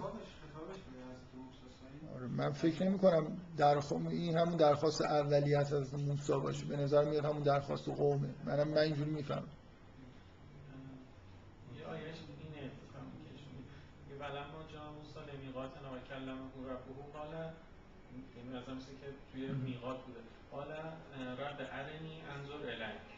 قال لن تران خیلی مخاط یعنی فردیه. ولکن انظر الجبل فان استقر مکانه فسوف تران و اینجا اصلا بحث صاحبه هم نیست. یعنی آره سبحانه که تو تو تو آره این که این که توبه می‌کنه که چیز نیست. بر ببینید خود شما از این آیات فرض بکنیم که حضرت موسی تمایل به انظر الک به یه معنایی داره. حالا چون واقعا بعیده که پیامبری مثلا مثل حضرت موسی معنیش چی می‌خواد فکر می‌کنه که خدا مثلا دست و پا داره. اون قوم که گفته بودن واقعا اینجوری فکر می‌کردن که خدا رو میشه دید. حالا فرض کنید که به یه معنای حالا یه خورده سطح بالاتری حضرت موسی تمایل به نظاره بر خداوند داره. خب لحن آیات چجوریه که این چیز خیلی خوبیه؟ بعد بالاخره به نظر میاد که آخرش هم توبه می‌کنه دیگه. من می‌خوام بگم این حرفی که من دارم می‌زنم که این گرایش گرایش به محسوس کردن خداوند گرایش خوبی نیست. حالا فرض کنید که اینجا به توی هم حالا حداقل به صورت اونا رو قبول کنیم هست مثلا خدایا که نبینم من نه آخه نبینم اونجا اونجا دیدن فکر یه مثل این لغت آیسی انگلیسی هست یعنی یه لول خیلی بالایی از درکه. اصلا مثلا حضرت نمی‌دونم علی میگه که من خدا که ندیدم منظور نیست دیدن به اون معنایی که مثلا یه جسمی رو دیده که. فکر کنم این آیه هم شاید همونجوری میشه چیز یه در که بالایی که آحاد مردم هست ولی تو آدمای مثلا در سطح بالا نیست یکم اینجا این آیه من اذیت می‌کنه چه میگه به نظرم نمیشه خیلی با اون چیزی که مقایسه داشتن در جواب خود داره میگه نه این ممکنه داره میگه من یه چیز خیلی با... یه درجه خیلی بالاتری رو می‌خوام درک کنم و اونقدر دیگه نمی‌تونی درک کنی اصلا بیاید آقا من نمی‌دونم اون چیزی که شما رو اذیت می‌کنه اینه که در حضرت موسی گرایش گرایش بدی وجود داشته دیگه خب بالاخره. ولی با این حرف که این گرایش بده مشکلی نداره. خب یعنی من باید در حضرت موسی دفاع کنم. حالا بالاخره دیگه از حضرت موسی سعی می‌کنیم در جلسات آینده دفاع کنیم. من فکر می‌کنم که دفاع اینه که نباید اینجوری تصور بکنیم که واقعا به اون معنای سخیفی که مثلا بت پرستا می‌خواستن ببینن حضرت موسی می‌خواد ببینه. ولی می‌خواد مثلا فرض کن یه جوری یه چیز محسوسی حالا به نظر میاد که خداوند یه چیز محسوس به حضرت موسی نشون میده که مثلا فروپاشی یه کوهه یه واقعه یه مقدار دفاع از حضرت موسی بکنم با اینکه یه چیز مشابهی در مورد حضرت ابراهیم وجود داره در مورد مشاهده معاد. مثلا نمی‌دونم یه چیزی که خود فراتر از اونی که تا حالا بهش رسیدن این به نظر می‌رسه از ابراهیم چیزی نداره. کیفیت مثلا فرض کنید معاد رو یه جوری شاید می‌خواد ببینه. میگه که برای اطمینان قلبم. بالاخره یه چیزی اونجا یه ذره حالا عدم اطمینان در قلب خودش احساس می‌کنه. و جوابی هم که میاد به هر اینطوریه که یه چیزی نشونش میدن دیگه. خود معاد رو نشون نمیدن ولی یه چیزی شبیه کیفیت معاد براش بازسازی میشه. اینجا هم مثلا عظمت خداوند به صورت چیز به صورت منفجر شدن و مثلا خرد شد پود شدن یه کوه جلوگر میشه. یه تجلی از خداوند رو. عرفا که اینا رو خیلی عرفانی و خوب معنی می‌کنن و اصلا چیز نیست یعنی یه, یه شاعری گفته که چون به کوه تور رفتی ارنی نگفته بگذر که نیرزد این تمنا به جواب لنترانی. بعد یه نفر جوابشو داده که چون به کوه تور رفتی ارنی بگو و بگذر تو صدای دوست بشنو چه ترا چه لنترانی. مثلا بعضی اینجوری دفاع می‌کنن که این یه خواسته ایه که بالاخره مثلا جوابی از طرف خداوند رو حالا ولو اینکه لنترانی باشه اینم برای حضرت موسی در مقام خودش یه نکته مثبتیه. بذارید سوال چیز نپرسید من در موضع دفاع از حضرت موسی قرار بگیرم. خیلی حسشو ندارم که. و به نهایتش اینه که شما تو اون آیه ببینید که مثلا حضرت موسی چیزی بدی خواست. اگه یه نفر تصورش این باشه که حضرت موسی مثل قوم خودش یواشکی رفته حالا مثلا به قوم خودش می‌گفت نمیشه بعد حالا یواشکی رفته بالای کوه تور میگه که حالا خدای واقعا میشه یا نمیشه اگه میشه من نشون بده خودتو. اگه اینجوری تصور بکنیم هم بالاخره با حرف من تناقضی نداره حرفی که فعلا دارم می‌زنم. اینکه یه گرایش به سمت پایینه که ما هی خدا رو سعی بکنیم که به صورت جسم ببینیم. اگه نه جایگزین هایی داشته باشیم. شما سوال دارید. خیلی مسئله بوده. یعنی مثلا نمونه من خاطرم نیست مثلا خود مثلا از زبان مصرفین و کسایی که مقابل پیامبر خواسته شبیه خواسته های بنی اسرائیل بنی اسرائیل احتمالاً جوری پرورش یافتن که عمری مثلا خداشون داشتن می‌دیدن. همیشه اون مثلا مقابلشون بوده. اینا که اصلا خواسته خیلی همه چیز باید واسهشون تجسد پیدا کنه. سر ماجرای دوست خیلی راحت مثلا چرخی اوضاع به نفع سامری. سر ماجرای همین خوب رفتارش به نظر من همیشه فکر می‌کنم که یکم فرق کنن با قومای یه اتفاق بدتری اینجا تو شعرشون داره میفته این تجسده. آخه ببخشید یه مقدار بذار من از بنی اسرائیل دفاع کنم. قومای دیگه مشکلشون اصلا مشکلی با وجود خدا به اون معنا که ندارن. مسئله نفی شرکه که براشون قابل قبول نیست. اینجا خدایی که هی معجزه می‌کنه رو خیلی بهش ایمان پیدا کردن بنی اسرائیل. مثلا فکر می‌کنه حالا شاید حتی دیگه بتونه کار به اینجا برسه که ظاهر بشه. خیلی سطح بالاتره. واقعا برای جدی اینا بزرگانشون زحمت کشن میرن بالای کوه یعنی واقعا شک نداشتن که میشه خدا رو دیگه. شک داشتن که نمی‌رفتن. یعنی خیلی سطح بالاتره مسئله. این شاید, شاید خود اینجوری دفاع کنیم که خداوند خیلی بیش از اندازه بر بنی اسرائیل ظاهر شد. ظاهر شد اصلا. می‌دونی یعنی در همین حدی که به حضرت موسی هم ظاهر شد با این رفع فوق فوق هم تور این که حالا یه اتفاقای افتاده اینا یه قدم اونورتر مثلا گذاشتن می‌خوان خود خدا رو دیگه ببینن. یعنی منظورم اینه که اینقدر حوادث معجزه آساد دیدن که براشون انگار چیز طبیعی, طبیعی شده. حالا ولی این من حسم اینه که این گرایش به محسوسات حداقل در قدیم مثلا در تاریخ بشر هزاران سال قبل خیلی شدید بوده. یعنی الان ما ذهنمون یه خورده چیزای انتظایی اینا رو باش راحت تره. قدیم اینجوری بوده که خیلی احتیاج به محسوسات داشتن. و یکی از عوامل حالا مثلا گرایش به بت پرستی اینا هم همینه که بالاخره چیزی محسوسی برای پرستش داشته باشن. خب اینا ببین اینا اینا چیزه؟ اینا اون عوامل حالا واقعا یکی دوتا هم نیست. من نمی‌دونم بررسی خیلی جامعی شاید بتونه آدم انجام بده که سعی کنه مثلا عوامل روانی که شرک رو تقویت می‌کنن. تمایل به شرک به وجود میارن رو آدم در موردش صحبت بکنه. برای این دو تا نکته که من گفتم یعنی این جدا کردن انسان از اون آزادی و لذت یا که مخصوصا مسئله اعتقاد به معاد خیلی توش مهمه. یعنی این حس مسئولیت اینکه هم خداوند ناظر منه همین که چیزی از من می‌خواد یه جور تبعیت از حق رو از من می‌خواد. پیامبران که میومدن به نوعی با خودشون یه همچین پیامی همیشه داشتن. بالاخره ما در مقابل اعمال خودمون زندگی خودمون مسئولیم. و اعتقاد به یه موجود نادیدنی و اون اعتقاد به موجودی که همه ما در مقابلش انگار یکسان هستیم اون حس یکسان بودن اینا همه به نوعی با یه گرایشایی در بشر تعارض داره.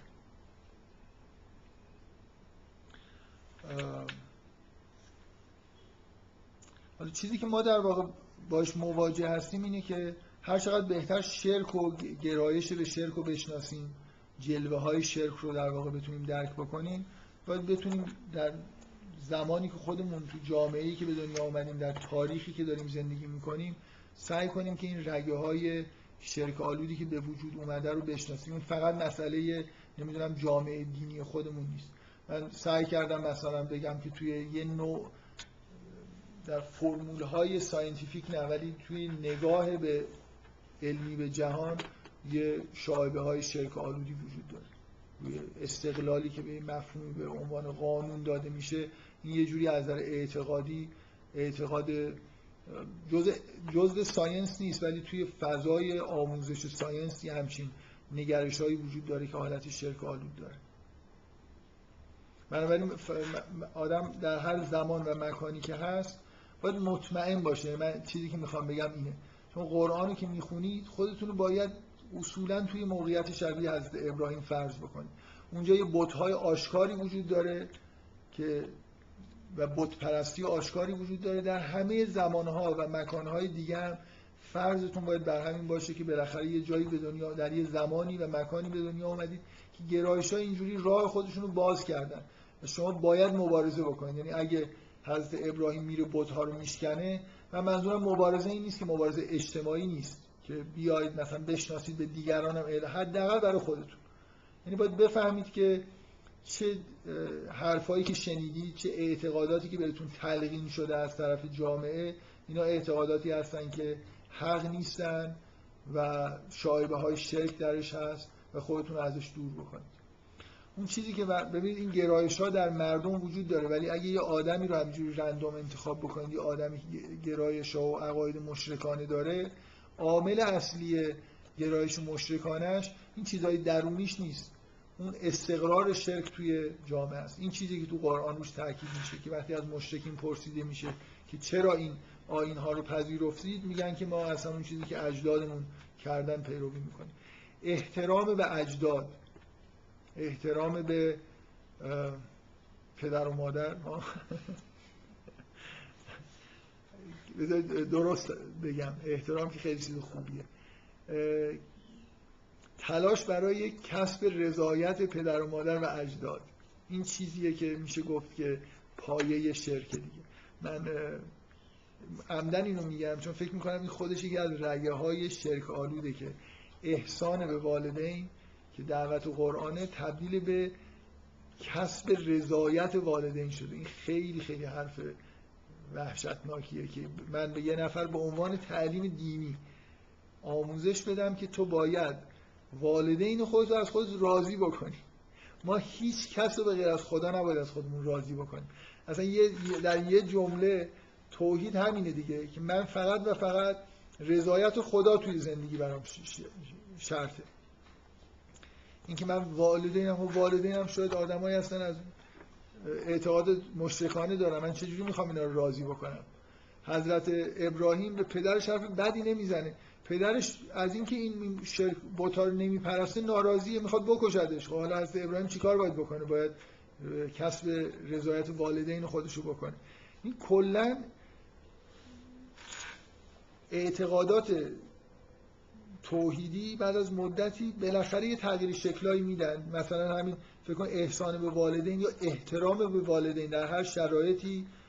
حرمت و حرمت یه بار اینه که مثلا من اگه به بتهایی که پدرم تراشیده بی احترامی بکنم به پدرم بی احترامی شده. پدرم احساس می‌کنه که حرمتش از بین رفته. این بنابراین یه خورده خطرناکه دیگه. من بگم ممکنه این نفر یه حرمت خیلی وسیعی داره که شامل همه عقاید شرکالودش اگه من نماز بخونم به عقاید شرکالود پدرم توهین کردم. خب من نماز نخونم. اگه تو احترام گذاشتم به همین معنا که مثلا قرآن خیلی دقیق بیان می‌کنه. میگه ولا تقل لهما اف نمیگم والدین چی باشن. من حق ندارم جلوی پدر مادرم وایستم و یه حرفی مثلا خدای نکرده تحقیرآمیز یا حرف میگن اوف یه چیزیه که یه حسی از بیزاری توش وجود داشته باشه. عبارتی چیزی لحن حتی یه طوری باشه. بزرگ داشت والدین این که همیشه براشون یه حرمت قائل باشم توی سخن گفتن نگاه کردن نشستن جلوشون. این در همه شرایط واجب. این چیزی که از ما خواسته شده. ولی از ما خواسته نشده که رضایت والدین رو کسب بکنیم. از ما خواسته نشده که مثلا حرمت های اونجوری که اگه من نماز بخونم نمی‌دونم به حرمت یه نفر بر بخوره یا هر کاری بکنم طرف احساس بی حرمتی بکنه ما موظف نیستیم یه حس خاصی تو والدین خودمون ایجاد بکنیم. موظفیم که رفتارهای خودمون رو کنترل بکنیم. حتی از ما خواسته نشده که والدین خودمون رو دوست داشته باشیم. مثلا فرزند چه می‌دونم شمر باید پدر خودش دوست داشته باشه. من نمی‌دونم گاهی اینو من شنیدم که ما باید والدین خود را دوست بداریم. یعنی چی من والدین خودم؟ شاید یه نفر والدینش آدم های خیلی بدی خوشش نمیاد دیگه. اول اصلا امر به دوست داشتن یه جوری امر خورده مشکوکیه که تو باید فلان چیز را دوست بداری. طرف یعنی گاهی به نظر میاد آدم می‌تونه حق بده به یه آدمی شاید توی شرایطی واقعا به دنیا اومده. پدر مادرش بیش از اندازه بهش ظلم کردن یا بیش از اندازه آدمای بدی هستن و این حس خوبی نداره نسبت به والدین خودش. بازم باید هر... اف نگه و احسان هم بکنه. نسبت بهشون اشکال نداره دوست داره یا دوست نداره. بالاخره به دنیاش آوردن الان داره زندگی می‌کنه جو حیاتش وابسته به اوناست. سعی کنه بهشون خوبی بکنه هر کاری از دستش برمیاد بکنه. ولی اینکه حالا عاشق پدر مادرش باشه آدم بالاخره یه حس محبت نسبت به پدر مادر خودش از یه جهتی داره ولی اینکه مثلا بین آدم ها اینو آدم خوبی بدونه یعنی دوست داشتن به اون معنا که موجود دوست داشتنیه این ممکنه این حس رو یه نفر نداشته باشه. ولی بالاخره آدم نسبت به مادر خودش پدر خودش احساس محبت غریزی قطعا داره. خب من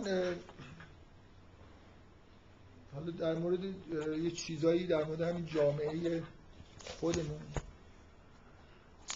نمی‌دونم دامن بزنم به این حس منفی که فکر می‌کنم که توی قرآن نسبت به جوامع دینی هست که ما یه جایی به دنیا اومدیم که نباید به طور طبیعی احساسمون این باشه که خیلی جای خوبی و همه چیز خوبه و همه چیزهایی که به ما تعلیم دادن تعلیمات درستی بوده.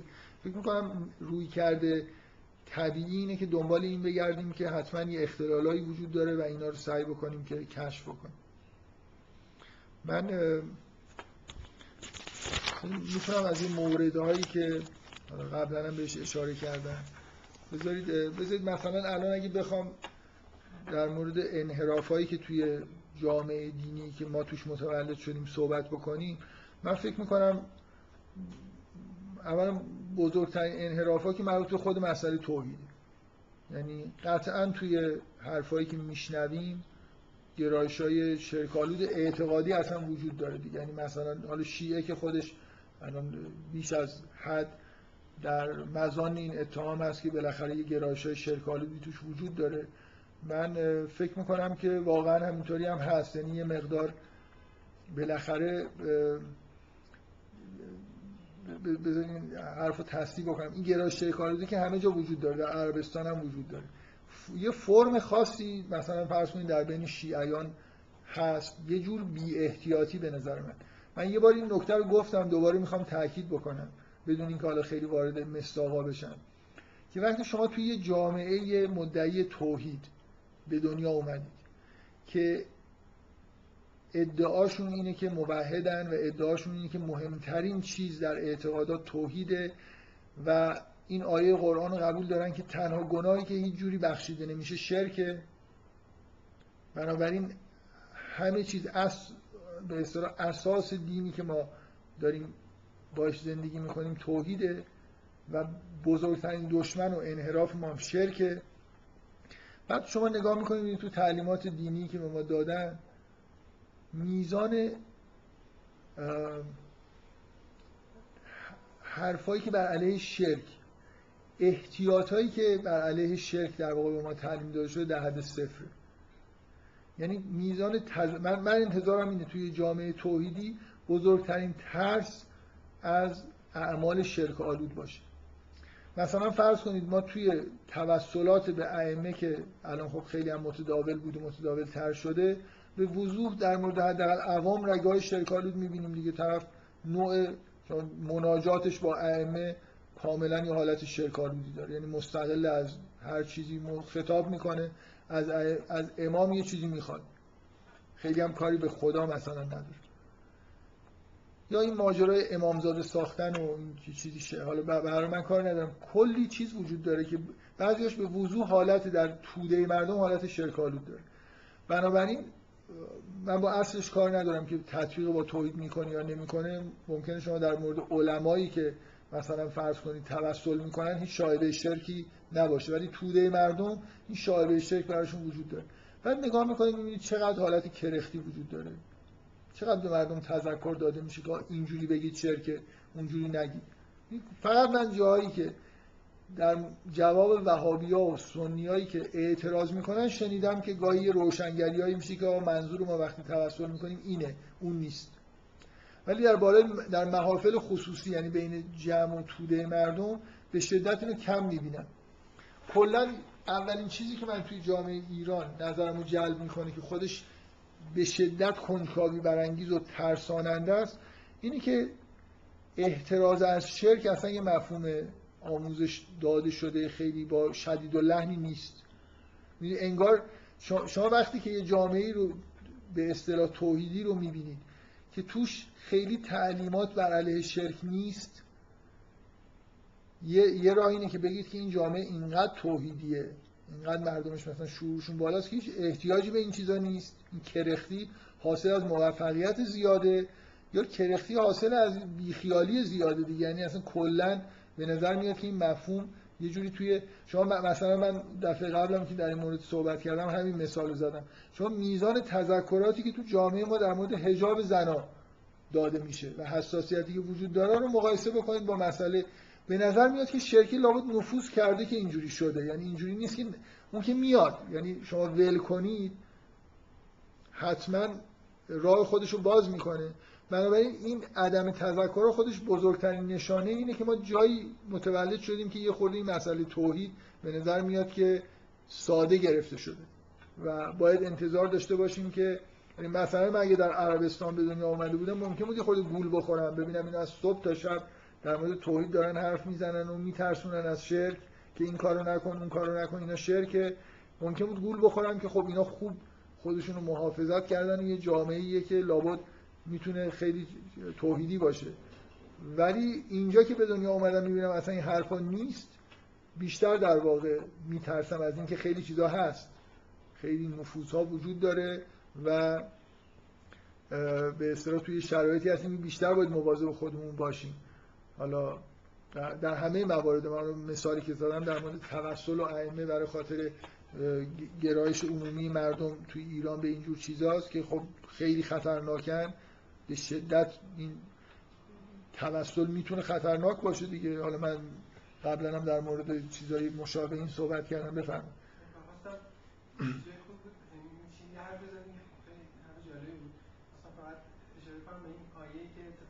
بود. یعنی یعنی جدا از که ائمه چی هستن چی نیستن مستقل از این دولبه که میگه خیلی خطرناکه یه آیه خیلی ترسناکی تو قرآن هستش که به مشرکی میگه که چرا این آیا اعتقاد دارین همچین با همچین مضمونی که اعتقاد دارین آه می‌پرسی که آسمان زمین رو کی آفریده؟ میگن خدا میگه که پس اینا چیکار کردن؟ میگه ما اینا رو قربان می‌گیریم. آره آفرین آره. اصلا اینقدر یه آیه هایی وجود داره که انگار داره نهی از توسل می‌کنه. آره یعنی ما این این جمله رو میشنویم دیگه که ما مثلا به ائمه رو برای خاطر اینکه به خدا نزدیک بشیم این واسطه قرار میدیم. این تو قرآن یه آره یا یه میگه مشرکین در جواب میگن که اینا رو ما میپرستیم لیاقربونا الی الله زلفا. خیلی شبیه عبارت های مشابهی ما میشنیم ترسناکه دیگه بالاخره. حداقل این که آدم باید به شدت بترسه. اینکه یه ورژن خاص توسل وجود داشته باشه که شرک آلود نیست خب ممکنه من بگم آره همچین ورژنی وجود داره. ولی اینکه تعلیمی که به مردم داده میشه اون ورژن است یا نه همینجور به مردم میگن برید توسل بکنید. هم, هم همینطوری حس این که خب اصلا خیلی چیزهای مثلا فرض کنید من چیزهای عجیب و غریبی که میشه ببین اولا مثلا حالا من حرف از رضایت پدر مادر زدم که قبلا هم گفتم. شنیدید بار الان خیلی مد شده میگن رضایت امام برای رضایت امام زمان مثلا. باید به فکر این باشیم که رضایت امام زمان رو جلب کنیم. مثلا یعنی چی این حرف؟ من واقعا یکی یه بار یه جایی یه نفر این حرف رو زد اگه من باشم خودم می‌پرسم. اگه نه یه نفر از طرف من بپرسه اصلا این حرف یعنی چی؟ باید رضایت امام زمان رو یعنی یه کاری وجود داره. یعنی رضایت امام زمان فرقی با رضایت خدا داره. یعنی یه جایی هست که یه کار خاصی امام زمان رو راضی می‌کنه خدا رو نمی‌کنه. می‌خوام بگم این حرف این دعوت به اینکه رضایت امام زمان رو باید جلب بکنیم مثلا یعنی چی؟ یه چیز جدیدیه خواسته های امام زمان داره که خدا نداره. یا خدا یه چیزایی می‌خواد امام زمان. تفاوتی بین مثلا کسب رضایت خدا با امام زمان وجود داره.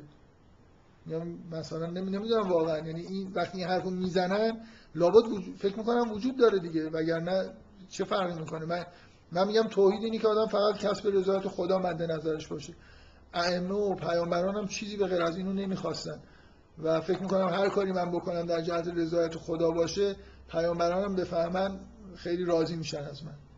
همین دیگه چیزی بنابراین حرف محملیه. یعنی من اینکه مردم رو به یه چیزی انگار به یه چیزی غیر از خدا. حالا از این آدم بپرسید همینی میگه میگه نه خب هر چی خدا رو راضی بکنه امام زمان. برای چی این حرفو می‌زنی؟ من نکته که می‌خوام بگم توی این این نوع حرفا اون شایبه اون انانیت وجود داره. حرفی که شیعه شیعه می‌خواد خاص باشه. همه فرقه ها مثلا این فرقه گرایی نتیجه فرقه گرایی یه جور گرایش شرک آلوده. نتیجه همون انانیت سرکوب شده است. ببینید این انانیت وقتی من نخوام نتونم بنا به که دیدم آدم مغروری باشم. می‌دونم این خیلی بده. نتونم حس برتری جویی داشته باشم. مثلا در قرآن نوشته که آخرت رو قرار دادیم للذین لا یریدون لا یریدون علو من ولا فسادا. تلک دار الاخره نجعل للذین لا یریدون فی الحیات دنیا علو من ولا فسادا. فی الحیات دنیاش اشتباهه ولی آیه اینه تلک دار الاخره نجعل للذین لا یریدون. دارید پیدا می‌کنید علو و فساد اصلا علو یعنی جان. علو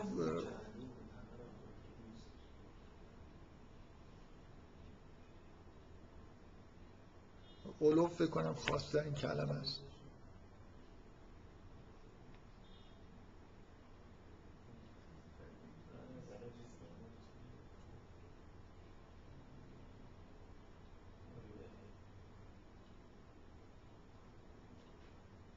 عجیبه. آیه های سختتر و راحتتر پیدا می‌کردید این یکی آره، اونا خشن لغتی کلیدیشو می‌دونستم او- اولو اولوگو که می‌زنی تعلو و اینا رو هم میاره برای چی آخه؟ اونا که این وسط لغت هم هست این میاره تنظیم. یعنی چی؟ وسط لغت؟ یعنی چی؟ بر- آها، آها. یه آدم ریزاز میاره. اولوون بزنی چی؟ اولوون اولوغن رو زدم بذارید یه لغت بیشتری بیاریم. خب دارالآخر هم بکنم. دارالآخر. آها چند تا هم می‌تونید بدید؟ پیدا کردید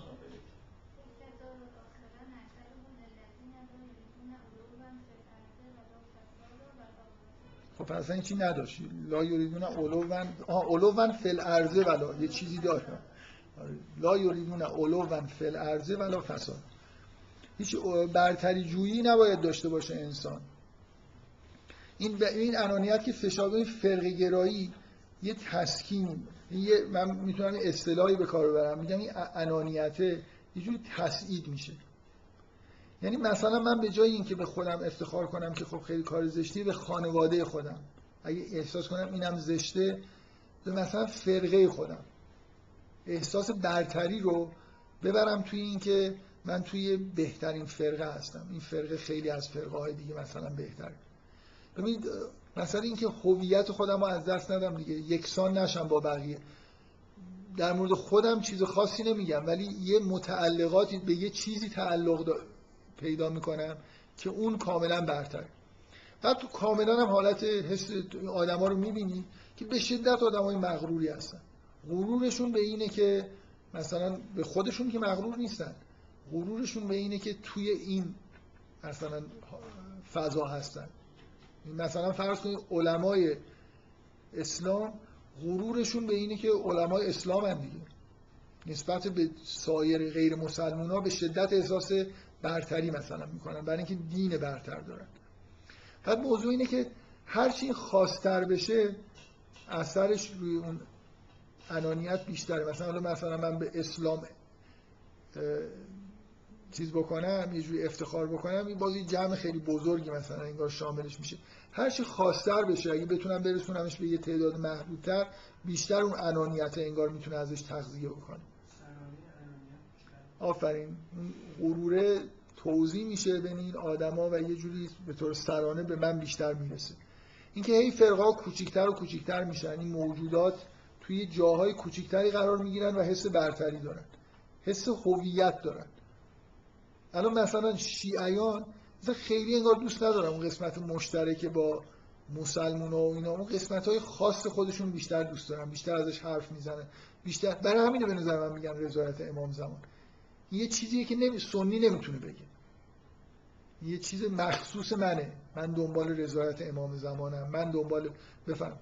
خب در مورد مثلا بعضی از علما اینا در عطی الله و عطی الرسول هست. این عطی الرسول درسته در اون راستا الا جدا میشه. آره اطاعت از اطاعت از رسول فرق می‌کنه با ج... من جلب در همون زمانم کسی دنبال جلب رضایت رسول از نظر لفظی فکر کنم این این بوده که الان تو بعضی جا اونجوری گفته میشه.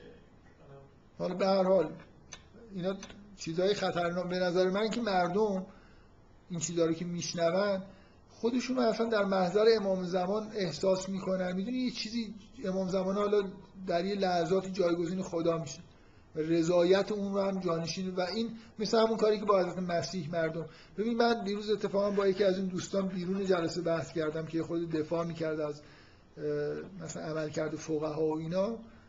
این- ما باید اینکه یه حرف می‌تونه یه وجه درستی داشته باشه با اینکه وقتی به عوام میگه یعنی روحانیت مثل هنرمندا مثل هنر... باز یه هنرمندی که مثلا فرض کنید شعر نمی‌دونم نوع پیچیده میگه کمتر اونی که فیلم می‌سازه بیشتر. وقتی سر و کار آدم با عوام میفته خیلی باید با احتیاط حرف زد. اینکه این چه برداشتی ازش میشه؟ می‌دونم الان به نظر من خب ممکنه شما یه وجهی برای اینکه اصلا رضایت امام زمان بشه یه وجه خوبی هم بتونید در نظر بگیرید. ولی اینکه بالاخره وقتی به مردم میگید طرف همون جوری که به نظر من مسیحی ها یه جوری مسیح و جانشین خدا کردن باش سر و کار دارن مثل اینکه با یه انسان بزرگ سر و کار دارن توی عوام شیعه هم این حالت وجود داره. یعنی هی با اماما در حال راز و نیاز. خودشون رو در محضر امام ها احساس می‌کنن انگار. با اماما رابطه می‌گیرن. من یه بار اینو نقل کردم فکر می‌کنم با یه واسطه اینو شنیدم. که یه نفر از تنهایی خودش چیز کرده به اصطلاح شکایت کرده بعد یه نفر گفته شما برای چی این حرفو می‌زنی؟ امام زمان با شماست. چرا احساس تنهایی می‌کنی؟ اصلا این یعنی چی؟ مثلا من می‌خوام بگم دقیقا این جمله ای که احساس می‌کنه آدم باید طرف بگه که خدا با ماست مثلا. ولی آخه خدا با ماست که تنهایی منو به عنوان آدم نمی‌گیره. ولی امام زمان با ماست یه جوری اون مشکل یه آدمیه دیگه بالاخره مثل اینکه اینو حل می‌کنه. این اعتقاد اعتقاد عجیبیه دیگه. امام زمان هم مثل خدا همه جا هست با همه هست. شنیدید از این حرفا دیگه؟ واقعا نمی‌دونم این حرفا شایبه شرک به نظر شما نداره. اینکه نمی‌دونم بریم خودمون رو بکشیم حالا یه جور یه ورژن خاصی از این تعابیر پیدا بکنیم که اشکالی نداشته باشه رو بذارید کنار. مردم اینا رو کاملا اشکالدار به نظر من می‌فهمن و بهش عمل می‌کنن. این نوع اعتقادات این نوع حرفا که یکی دوتا هم نیست به شدت این شایبه شرک رو داره. من یه چند دقیقه وقت دارم. من یه بار این مسئله رو یکی دو بار مطرح کردم. بذارید یه بار دیگه هم بگم. من توی جامعه به دنیا اومدم. می‌خوام به یه نکته که فکر می‌کنم انحراف بزرگیه. چی میگن؟ گاهی اوقات آدم خلاصه دنبالی میگرده دوم خروس از یه جایی بزنه بیرون دیگه. یه چیزی رو بتونه بگه که چون خیلی سخته واقعا. شما میگه مثلا همین که من هر چیزی بگم توسل مثلا میگم. خب بالاخره یه ورژن هایی وجود داره که میشه توحیدی فرضش کرد. رضایت امام زمان رو هم شاید بگیم مثلا حالا منظور خب جواب که قطعا این رضایت امام زمان غیر از رضایت خدا نیست. و در جواب این کار چرا میگیدم؟ حالا بالاخره ممکنه یه توجیهاتی باشه. من یه بار اینو گفتم چون از من بپرسید. حالا این عقاید رو بذارید کنار که بحث کردن در موردشون ظریفه. واضح ترین مورد انحراف جامعه ما از تعالیم پیغمبر اینی که مردم در ایران در سه وقت نماز می‌خونن. هیچ نه تا تعالیم پیغمبر تعالیم پیغمبر امام فرق نمی‌کنه. این جز بدیهیات دین اسلام اینه که خداوند از مسلمان ها خواسته که در پنج وقت در روز نماز بخونن هیچ شکی تو این نیست. هیچ فقیه هم نیست که اینو نفی بکنه.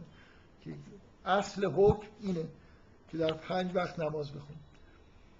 بعد میگن که پیامبر در یک مثلا یه بار یا دو بار در بین راه بوده مثلا نماز ظهر عصر رو با هم جمع کرد.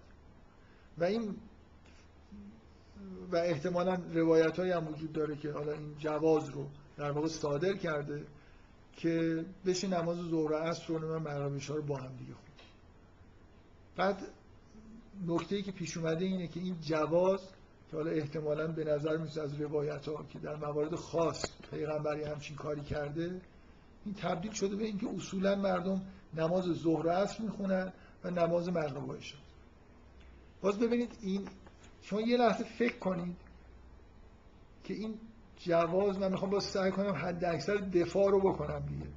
فکر کنید که حالا خیلی هم مهم نیست که مورد من فکر می‌کنم حکم اینه که اگه مسافرتی جایی هستید محضوری وجود داره اشکال نداره که یه مقدار از این وقت منحرف بشید مثلا نماز عصر رو زودتر بخونید نماز صبح و ظهر و عصر و اینا وقت دارن دیگه. یعنی نماز عصر هم یه وقتی داره که مثلا اذان عصر گفته میشه مردم میرن نماز عصر می‌خونن. در همه ممالک اسلامی به از کشور ایران فکر می‌کنم همین جوریه یعنی همون سنت در زمان پیغمبر اینجوری بوده دیگه. پنج بار اذان می‌گفتن پنج بار مردم می‌رفتن نماز میخوندن و بعد زندگی خودشون شروع می‌کردن. همه جا اینجوریه به غیر از در ایران که ما متولد شدیم که شاید یه دفعه کنن سالم ترین و بهترین جای دنیاست. نماز هم دیگه چیز دیگه ستون دینه. یعنی دیگه هیچ چیزی مهمتر از نماز توی شریعت وجود نداره. پنج تا بوده تبدیل شده عملا به سه تا. یعنی مردم سه بار می‌خونن. بیت بحث فقهیش فرض کنید که اصلا بهانه هم لازم نیست. میشه. جواز جوازش هست که ظهر رو با هم بخونیم مغرب عشاء رو با هم. ما درست اینو می‌دونیم که پیغمبر همیشه پنج وقت می‌خوند همشون همیشه پنج وقت میخوندن یا نه. یعنی این حکم اینجوری اجرا می‌شد دیگه. هیچ وقت کسی ادعا نکرده که اماما سه وقت خوندن. ما می‌دونیم که پیغمبر و همه اماما که ما ادعای پیروی از پیغمبر و امام های شیعه رو داریم همیشه پنج وقت خوندن بنابراین حکم همینه دیگه. حالا جواز ببینید من میگم آقا تو سختته تو سه وقت بخون. سوال اینه که تو مساجد چرا سه وقت خونده میشه؟ این دیگه خیلی چیز غریبیه دیگه. اون روحانی که اونجا متولی نماز خوندنه اون دیگه چی کار داره که پنج وقت نمی‌خونه سه وقت می‌خونه؟ اگه حرف اینه که مردمی که میان می‌خوان ظهر عصر رو با هم بخونن پس اون آقا هم ظهر رو با هم می‌خونه خب عصرش رو چرا سر عصر دوباره اعاده نمی‌کنه؟ اون یه. یه, دو... یه نفرم تو اون شهر باشه که دوست داشته باشه نمازش رو مثل پیغمبر سر نماز عصر مثلا سر وقتش بخونه باید بتونه بخونه دیگه. اون آقا اصلا متولی این کار دیگه. اصلا نمی‌خواد نماز توی من آخرین حرفی که می‌خوام بزنم اینه به نظر این واقعا فاجعه است اصلا. اصلا نماز نخونید تو مساجد از آن چرا نمیگی من من برای اینکه بفهمم وقت نماز عصر کیه باید برم توی سایتی که وقتشو اعلام می‌کنن. مساجد چرا ارزان نمیگن که اعلام بکنن الان؟ وقت فضیلت نماز عصره. اینو که دیگه قبول دارن که این وقت فضیلت مگه توی شهرهای اسلامی پنج وقت اذان گفته نمی‌شد؟ چجوری ممکنه توی کشور اسلامی سه وقت اذان گفته بشه؟ اصلا یعنی چی؟ این بدعت نیست؟ ببینید بدعت یعنی چی؟ بدعت یعنی که بابا این حکم من تغییر بدم این کار دیگه ای بکنم. همه همه ما قبول داریم که در شهر پیغمبر پنج وقت از آن گفته می‌شد. هر جا اماما بودن پنج وقت پنج وقت هم نماز میخوندن. حالا نماز سختشون این این اینکه چهار تا آدمی که امروز سختشون نیست می‌خوان سر نماز عصرشون رو سر وقت بخونن یا عشاشون رو سر وقت بخونن برای چی رادیو تلویزیون اذان نمیگه؟ بنویسه اون زیرا وقت نماز فضیلت نماز عصر اگه زورشون میاد بنویسن. ببینید یه, یه چیزی یه سنت پنج وقت نماز خوندن تبدیل شده به سه وقت نماز خوندن و این بدعته. بدعت خیلی آشکاریه. در مهمترین حکم دینی بعد همین آدما سر این که سر این بدعتی که نمی‌دونم نسبت میدن که واقعا هم بدعته که نمی‌دونم سر نماز صبح یه جمله اضافه کردن تو اذان که از از صلات و خیر من النوم که جمله خنده‌داری هم از به نظر من. گیر میدن که این این بدعته. اینکه این یه دونه جمله اونجا نباید باشه مثلا. اهل سنت سر صبح برای خودشون تو اذان میگن از صلات و خیر و من النوم شده جزء اذانشون. اصلا زشت نیست آدم میگه از صلات و خیر و من النوم تو همونجا خ...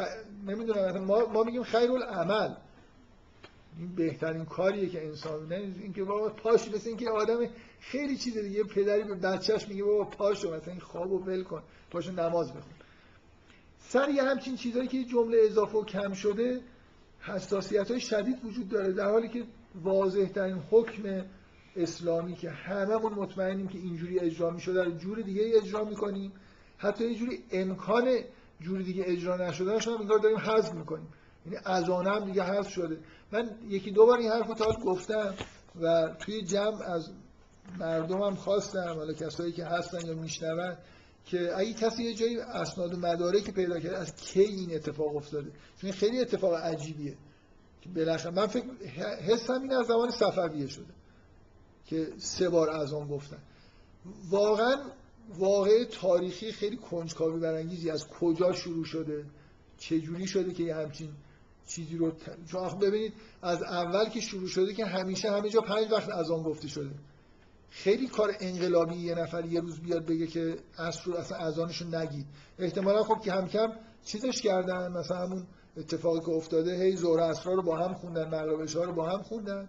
بعد کم کم گفتم اون اذانه برای چی بگیم؟ همه که دارن همین موقع میان می‌خونن.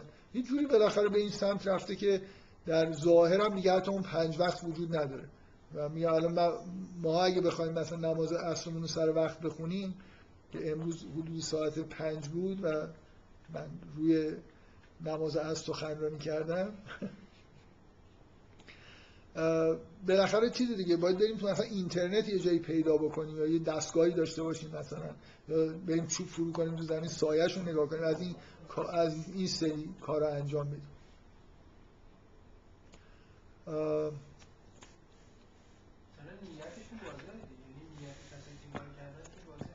من می‌خواستم الان در مورد نیت یه حرفی بزنم. حالا اگه شما نظرتون من شاید با چیزی که من تو ذهنم هست فرق می‌کنه. من دو تا نیت دو تا چیز چون خیلی به این مسئله فکر می‌کنم و کنجکاوم. یعنی الان هر کسی پیدا بکنم اطلاعات خوبی از تاریخ فقه و اینا داشته باشه واقعا اولین سوالم اینه که این تاریخچه این ماجرا چیه؟ چجوری این تغییرات در ایران اتفاق افتاده؟ و حالا شما نیتش رو بگید شاید این نیت سومی مد نظرتون باشه من دوست دارم بشنوم.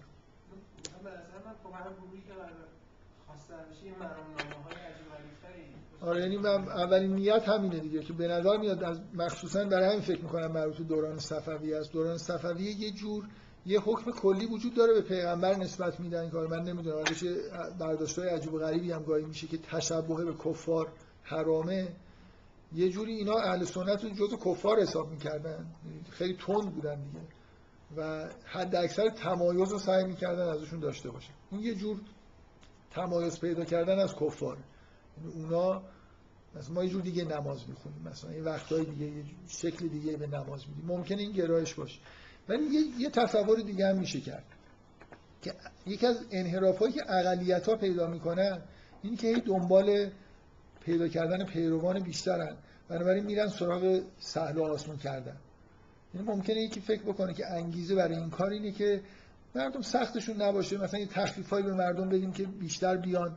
مثلا فرض کنید توی فرقه ما. ممکنه تو بعضی از مسائل مالی آدم احساس می‌کنه. ببین مفتی اهل سنت دنبال پیرو نمیگرده به اندازه کافی پیرو داره. توی دارالخلافه نشسته و هر چی که فکر می‌کنه میگه. حالا منتها اون مشکلش اینه که باید هوای خلیفه رو داشته باشه. ولی مفتی اقلیت یه جوری سر و کارش با مردم کسی هواشو نداره. یا یه پیروان محدودی داره هر چی اینا بیشتر باشن بهتر. ممکنه آدم فکر کنه بعضی از این تخفیفاتی این جزء تخفیف هاست و این تخفیف ها انگیزشون اینه که پیروان بیشتری پیدا بکنن. و مخصوصا این برای من خیلی جالبه که اگه یه نفر فکر کنه همین الان شما اگه بحث بکنید میگن آقا به مردم نباید سخت گرفت به مردم نباید فشار آورد. درسته که پنج وقت اصلشه. ولی حالا ما مثلا مردم سه وقت براشون راحت تر و این حرفا آدم این حرفا رو که میشنوه تصوری که پیدا می‌کنه چشم بسته اگه ندیده باشه ممالک اسلامی اینه که احتمالا این جایی که سه وقت خونده میشه تعداد نمازگزارا در مساجد و اینا بیشتره. بعد نگاه می‌کنید می‌بینید اصلا وحشتناک کمتره. یعنی نماز صبح که تعطیلن عموما نماز ظهر اسلام واقعا نسبت به سایر ممالکی که پنج وقت می‌خونن ده درصد هم نیست. بنابراین اگه کسی فکر می‌کنه که با این ساده سازی به سمت این رفته که به مردم مثلا راحتتر بگیره که مردم بیشتر بیان نماز بخونن عملا می‌بینید در طی چند قرن اثر عکس گذاشته. یعنی خلوتترین مساجد مساجد ما هستن. اونا بیشتر همون پنج وقت رو بیشتر مقیدن مثلا برن مسجد نماز بخونن. هر حال حالا این من همینجور دو تا چون بحثم در مورد این بود که باید هی کنجکاو باشیم. که حسمون این باشه جایی که به دنیا اومدیم و در زمانی که به دنیا اومدیم شایبه های شرک و انحراف و اینا وجود داره. فکر کردم حالا به یه موردایی که خیلی واضح هست و بگم. شاید کسایی که خیلی احساس می‌کنن که جای خوبی به دنیا اومدن این احساسشون یه مقدار تلطیف بشه حداقل. جای بعدی هم به دنیا نیومدیم. من که در بهترین جا بهترین زمان به دنیا اومدم. شما زمان انقلاب من دیدم بالاخره شما چیز نداشتید که انقلاب رو ببینید. در حال حالا این خارج از این موضوع من حسم اینه که تو قرآن روی این مسائل تاکید زیاده. دوست دارم که در موردشون صحبت بکنم. حالا انشاءالله فردا هم ساعت چهار حالا هر جلسه چون قراره یه تغییری داده بشه فردا بعد از ظهر ساعت چهار پنج اینجا اشغاله. تو اون یکی سالن شماره دو انجام میشه. چهار. بعد بعد دوباره برمیگردیم پنج توی این سال. خب فعلا خب.